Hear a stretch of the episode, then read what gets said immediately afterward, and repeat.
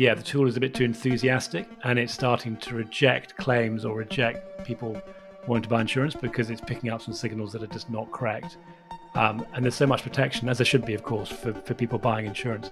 So, in a sense, it's it's slowed down the adoption of the use of generative AI by insurance companies.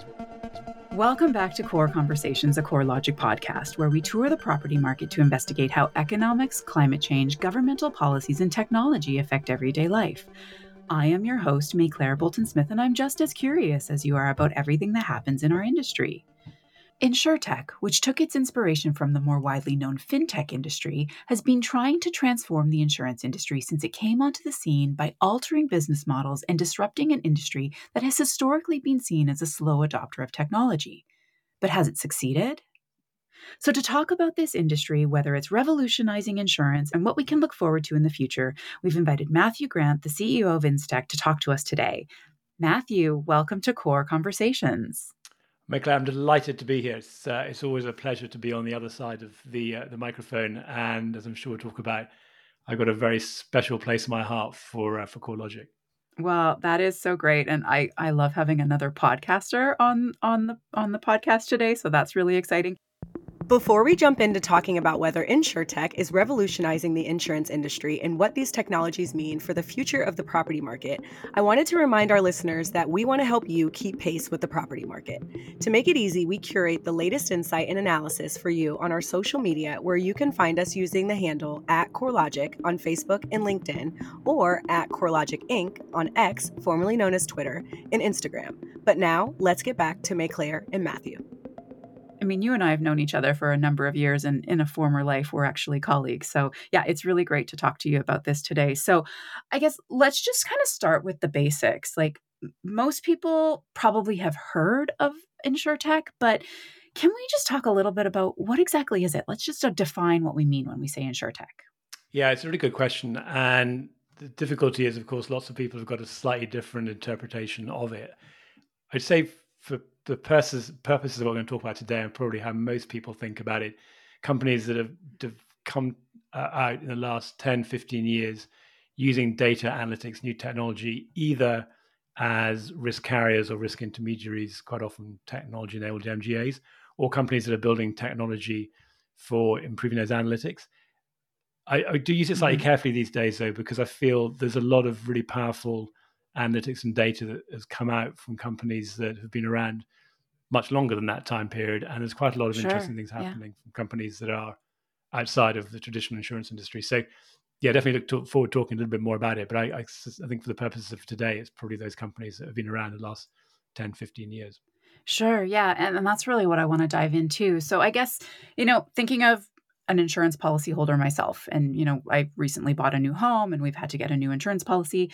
For somebody like me who is a, as a homeowner who has an insurance policy how has insurtech changed the way someone would imp- purchase their insurance today? Uh, can i be a bit provocative and i say that yes. maybe not at all. I was listening to someone else's oh. podcast. Oh. uh, he doesn't really matter who he was but he was a very interesting podcast. He was outside of insurance. Normally helps people find good ways to travel or get good deals. And he was talking about buying insurance. And what brought it home to me is you could have listened to that podcast five years ago, 10 years ago, probably wouldn't have changed. He actually specifically named ah. one company that uh, didn't offer digital quotes because they'd been sued by a client who'd gone for an online quote. He talked about oh, filling oh, in another, another, yeah, another, another company where he had to fill in about a hundred lines of data. I think it was electronically, but so I, I, think sadly, I'd say, yeah, there are lots of good examples. I, I don't want to be too cynical, but but not as much as people mm-hmm. might have hoped ten years ago. But there are definitely some differences coming through. What what about the other side then? So maybe not for the homeowner purchasing insurance, but what about for the actual insurer? What about from their perspective? How is you know InsurTech kind of revolutionized their the way they do things? Yeah, so I'd say we're seeing quite a lot of changes there. I mean, just came back to your question about somebody buying personalized insurance. I mean, the the goal yeah. has been as consumers to not have to put in all of that information, put in two or three bits of data, maybe do it through your mobile device. That's starting to happen. I mean, over in the UK, we've been slightly further ahead of that, and in the US, and now we're starting to see mm-hmm. that move into small commercial. So traditionally, a commercial insurance buyer, small company, would have had to go to a broker, uh, longer process. Now they're having the ability to buy that insurance much more efficiently. And yeah, the, in the background, there are organizations, and probably like yourselves, that are providing the data yeah. that's giving a much more precise view of the risk and therefore a better price from an underwriting perspective and premium to that buyer of the insurance. Sure. Yeah. So, okay, we've kind of broadly said insurance, right? But the insurance industry is is huge and it goes everywhere from, you know, underwriting through to claims. So, let's kind of take a step back and look at kind of the two different sides of insurance, both underwriting and claims and talk a little bit about how, you know, each of those is being influenced by insurtech. So maybe let's just start with, you know, underwriting a policy, starting with where you're trying to acquire a new policy, it's being underwritten. How is insurtech transforming or disrupting the way it's being done? Insurance has existed for hundreds of years. Yeah, so disruption, I, I, I sort of use this phrase now that in the, uh, well, we're going to step back. I mean, a lot of the mm-hmm. companies that started off 10, 15 years ago came out, wanted to disrupt insurance. That was their kind of mantra. They raised funds on it. I sort of said in the war between the insurers and the disruptors, the insurers have won that one. So we're not mm. seeing much disruption. It's very different buying a policy once a year than it is you know, using your your banking app where you might sure. want to do transactions three or four times a day. So so disruption yeah. less so. But what has changed is back to this point that the insurer now has got access to a lot more high resolution data. So if you're in a you know, you are if you're in California okay. and you're in a, a wildfire zone, there should be more accuracy around you know what is what is the risk you're building if you're in a flood zone and obviously in the US uh, you've got more options now for buying flood insurance there should be more accuracy mm-hmm. around the mm-hmm. flood risk if you're in your house your insurer should know more about your property they should know more about the rebuild cost so the, the data is mm-hmm. much richer and that should benefit both the buyer of insurance and the underwriter in being able to underwrite more precisely uh, and of course in the us you're, you're you've got a, a, a rated market or you've got a regulated market for rates less flexibility sure, around yeah. pricing, but you know, there people have to make choices about what they underwrite and who they who they insure. Yeah, so maybe just even really it's opened potentially opened the market for them to underwrite properties that they maybe wouldn't have in the past because they now have more data. Although on the opposite side of that may make them be pulling back more too because they do actually see what the potential risk could be, which we've seen from you know several insurers here in California. Yeah, although both actually. So to your point about you know the way between the US and the market, and you've got your admitted carriers and the US non-admitted. So you might get a, a, sort of standard admitted carrier that most people would recognize as a household names. If you're in a high risk mm-hmm. area, mm-hmm. that that business will be written outside of the US quite typically, often finds its way to London. So to your point about yeah, th- there's actually there are more choices now because yeah, certain companies will take on risks others wouldn't. So I'd say from a policyholder's point of view, yes, they, they do actually get more choice. They might have to accept some limitations on the policy, they might have to make some changes to their property to make it more resistant or resilient to loss. But ultimately, it should be for the best for uh, for the homeowner. To learn more about how regulations and requirements are influencing the property insurance industry in the U.S., tune into last season's episode 54 Will Wildfire Risk Mitigation Requirements Change the California Insurance Industry? It aired on March 1st, 2023. Now, what if we take the opposite side of that and from a claims perspective so pipe breaks hurricane happens you know somebody has damage to their home they need to file a claim how has insurtech maybe even more from the homeowner side of things they may see more more of an impact from the claim side can we talk about how that's a little bit different yeah it's quite varied i mean the the areas that mm. have been the most interesting to look at are around a couple of different uses of imagery to assess the loss. So on the one hand, you've got aerial imagery. So it could be companies that are flying aircraft or using satellites or even weather balloons to look at what happens after a hurricane and actually start to identify yeah. where properties have been damaged. That can help triage and you know, allow insurers to settle claims more quickly if there's clearly been a loss or get loss adjusters out.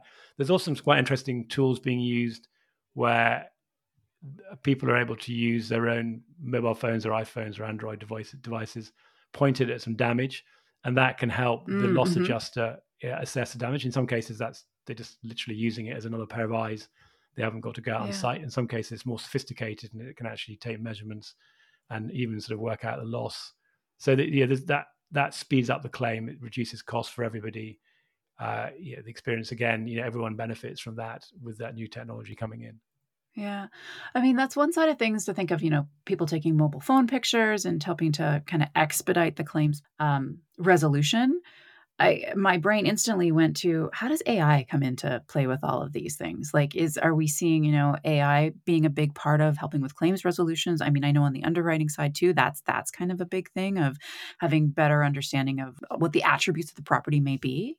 It's interesting you mentioned AI. I mean, if we are talking 12 yeah. months ago, we'd have been thinking about AI, artificial intelligence in the old world. Now we tend to go straight to generative AI and chat GPT. Yeah. And I'd say again, what's changed? A lot of companies used to claim to be using AI, and just I mean they're kind of running large Excel spreadsheets.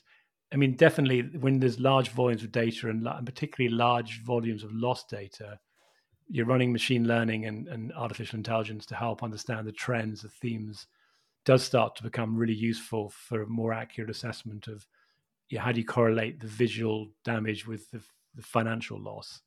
So that's yeah. that's helping. And then you get into ChatGPT and generative AI, then you get into a whole different level of you know how you use those tools, which was just, we can talk about. That's starting to get into a different area there about efficiency of looking at yeah. documentation and claims information. Yeah, it's really interesting too because as you said, like a year ago, we would have thought of you know just general AI, and now I mean the world has just been transformed by ChatGPT over the last twelve months. So it's it's interesting to see how it is that is a disruptor for many industries and how it is playing into our industry as well. Yeah, and that's a good plug for a podcast we did with Key Insurance. I, I was really intrigued to see that Marsh McLennan uh, have managed to achieve eight hours of um, eight hours of time savings for their companies. And of course, that includes the brokers. Um, and I'm just wondering if there's a correlation between the number of people we've seen having lunch and uh, spending more time out and about in London now they've managed to save time. So um, transformational in some way, maybe not quite the way they'd expected. Uh, and then the other area we should talk about is algorithmic underwriting, which I which is actually ah. the next, next natural progression from that. Let's talk a little bit more about that. What what exactly is that algorithmic underwriting? So algorithmic underwriting essentially took its inspiration from the financial markets and investment markets, where companies are using analytics, sophisticated analytics, to, to make decisions. Uh, probably mm-hmm. the one that is most well known as you move to algorithmic underwriting, you take underwriter out of it altogether, and, and it, you essentially have the machine doing the underwriting. Interesting, interesting. So that that is revolutionary, and that is a big disruption to the industry that has existed for so long, potentially. Before Matthew and Maiclaire continue the conversation about InsurTech, it's that time again. Grab a cup of coffee or your favorite beverage. We're going to do the numbers in the housing market. Here's what you need to know. U.S. single family rental prices were up by 2.5% year over year in October, marking the 18th straight month of annual deceleration. In fact, the drop in the rate of price growth between September and October was the largest in more than a decade. Although growth is slowing, the median renter household still pays about $500 more per month than it did in early 2020. Furthermore, it's the lower priced rentals that are seeing the strongest price growth. San Diego, St. Louis, Boston, and New York led the way for year over year rental price increases. San Diego saw a 5.2% increase, St. Louis a 5% increase, and Boston and New York both experienced a 4.7% increase. On the other side, Austin, Texas, and Miami posted annual losses of 2.1% and 1% respectively. Rent growth in Phoenix was flat. And that's the sip. See you next time. On this topic of generative AI, this is this is a big one because um, you know at our interconnect conference that we've just hosted, uh, we had this panel that talked about AI in insurance, specifically generative AI. And we talked a little bit about responsible use of AI in insurance. So, can you talk a little bit about this as well, Matthew? Yeah, it's, it's a huge topic. We actually run a newsletter mm-hmm. on what insurers are doing in generative AI, and what we're seeing is that there's a lot of caution around allowing p- employees to use generative AI tools because of the mm-hmm. the issue is in terms of how you deal with your customers. And, and, one of the big risks that where people are trying to use generative AI, for example, to identify fraud, is there have been cases where. Yeah. yeah, the tool is a bit too enthusiastic and it's starting to reject claims or reject people wanting to buy insurance because it's picking up some signals that are just not correct. Um, and there's so much protection, as there should be, of course, for, for people buying insurance. So yeah. in a sense, it's it's slowed down the adoption of the use of generative AI by insurance companies. Where where we're seeing more use of it is people doing internal reviews of, for example, you know, looking at claims documentation to see what's covered. But but yeah, the insurance companies are moving very carefully, even to the extent that quite a few of them now are banning the use of generative AI at work for their employees. Just as a blanket ban because they're so worried about this. Interesting. Sort of getting out of control. Yeah, yeah, and I can see how it very easily could. Before we continue this episode, we wanted to take a break and let you know about an upcoming event that will blow your socks off. Come to Orlando from February 26th through the 29th for the RAA Cat Risk Management Conference, hosted by the Reinsurance Association of America. While you're there, you can find CoreLogic and meet some of our previous podcast guests while you dive into the world of catastrophe risk management. Attendees will have first access to CoreLogic's annual Severe Convective Storm Report and can also snag some limited edition Severe Convective Storm Socks. Register at the link in the show notes and see you there. Okay, so so far we've we've really focused on primary insurance. What about the reinsurance market? How is that being impacted by insurtech? Yeah, I mean, the really exciting thing about reinsurance, certainly in my career, has been the speed with which reinsurance companies and specialty insurance companies can adopt new technology. And so, mm, mm-hmm. you know, yeah, they there's it's still regulated industry clearly, but they're not dealing directly in many cases with the ultimate, you know, personal lines, individual. And so, a little bit of what we were talking about on the algorithmic underwriting you know, they've got the they and they historically have been the ones that have used data very effectively to manage portfolios, make decisions about going into new lines of business. So you know, the power of reinsurance is you can enable new types of risk. You know, cyber is one we've seen most recently. We all know sure. about the massive insurance gap. I think going back to generative AI, you know, one of the things we haven't yet seen is the insurance to insure for problems that come through misuse of generative AI. Copyright's one big issue about people mm. getting sued for copyright mm-hmm. issues. So, so for sure, yeah, yeah, and then yeah, things like liability risk, and of course, again, back to our experience of catastrophes. You know, we don't know what's ahead of us next year, but we do know that as major catastrophes evolve, reinsurance has stepped in as it did with terrorism to be able to provide insurance protection for that, so that insurance companies can continue to support their clients with insurance. Yeah. And we do know, especially with the, you know climate change and with a lot of our catastrophes getting stronger and and more impactful and having greater losses, and really just the the changing in losses too. I mean, one thing we've talked about on this podcast is how catastrophe trends have changed and how we used to plan for earthquake and hurricane, and now they're severe convective storm and hail and wildfire really taking over. So, kind of understanding all of that as well too, as we kind of pull all things together from an reinsurance perspective. Yeah, definitely. I mean, yeah, wildfire five years ago, we wouldn't have, 10 years ago, maybe we wouldn't have thought about it as a parallel tour. Mm-hmm. As you say, it's now really absolutely it's not dominating, it's sort of very significant. Yeah. Okay. I think to, to kind of wrap up today, we've definitely seen big transformation because of InsurTech. Uh, do we think the InsurTech revolution is over or is it just beginning, especially with generative AI really taking over? If you know if we had this conversation five years ago you know we kind of talked about where we thought we would be today and where we are where do you think we're going to be in even one five ten years from now before we end this episode on insurtech let's take a break and talk about what's happening in the world of natural disasters.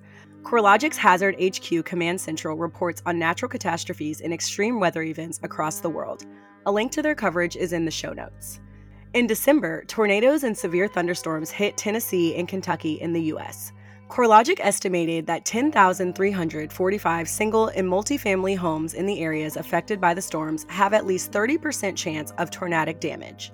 This late season tornado is partially due to the current phase of the El Nino Southern Oscillation, or ENSO. El Nino phases coincide with the southeastern shift in the jet stream as well as increased precipitation in the southeast. Then, on New Year's Day, Japan's Noto Peninsula was rocked by a magnitude 7.5 earthquake that caused widespread damage. The earthquake occurred at a shallow depth of 6.2 miles or 10 kilometers beneath the Earth's surface at 9:10 p.m. local time. The U.S. Geological Survey reported level 9 ground shaking on the modified Mercalli intensity scale, and the mayor of Suzu, a nearby town, said that over 90% of the 5,000 homes in the city may have been damaged or destroyed. CoreLogic estimates that insured losses in Japan could be between 1 and 5 billion dollars. While the year's just starting off, if you're curious to hear about what happened in the world of natural catastrophes in 2023 and what we can look forward to in 2024, get ready for an upcoming episode of Core Conversations where we will invite back John Schneyer, CoreLogic's Director of Catastrophe Response. I, if I can just reframe the question a little bit, so we don't get caught up Yeah. on insurtech is only companies that you know, came around in the last ten to fifteen years. I'd say, without doubt, the the leaders of insurance companies recognize the importance of technology and moving to full digital, Mhm. but they don't know how to do it, and they know they need to do it. So that's that's a difference from ten years ago. There are lots of Sure, yeah. solutions. You know, there, what's I think what's really exciting is there's companies coming in from outside of insurance that have already got access to data. There may be companies managing properties, uh, you know, coming in from marine, looking at every asset that's out there that, that currently needs to be insured. And so you're harnessing that experience, those customers in into the insurance space. So you know, I, Mhm. Where the big opportunities are is is that seamless insurance. So with your you know, your individual, people frankly don't really care too much about insurance. They just want to get covered for when they have a loss without having to worry about did they buy the Sure. right insurance or will their insurance be there on the day. I, I I- believe there will be insurance organizations coming through that will win because they will look after their customers and they'll you know they'll filter out the ones that are trying to be fraudulent, but they will have Yeah. a very satisfactory experience of when they have a loss, they get the loss paid for and claims get settled quickly and they'll continue staying as a customer of that insurance company. Yeah. Ultimately, that's what people want is they want to make sure that their insurance company has their back when the unexpected happens. Exactly. Yeah. Okay, Matthew, this has been so great. Thanks so much for joining me today on Core Conversations, the CoreLogic podcast. It was so great to chat with you. No, thank you, Maiclaire. It's been a it's been a pleasure to be here. All right. And thank you so much for listening. I hope you've enjoyed our latest episode. Please remember to leave us a review and let us know your thoughts and subscribe wherever you get your podcasts to be notified when new episodes are released. And thanks to the team for helping bring this podcast to life. Producer Jesse Devenins, editor and sound engineer Romeo Roman, our fax guru Erica Stanley, and social media duo Sarah Buck and Michaela Brooks. Tune in next time for another core conversation. You still there? Well, thanks for sticking around. Matthew Grant is the CEO at Instech and the host of the weekly Instech podcast. He has 25 years of experience in catastrophe modeling. First with EQE, and then 20 years with RMS, where his mission to promote the use of data and analytics in making insurance decisions was ignited. You can follow his podcast at instech.co forward slash podcasts or find a link in the show notes.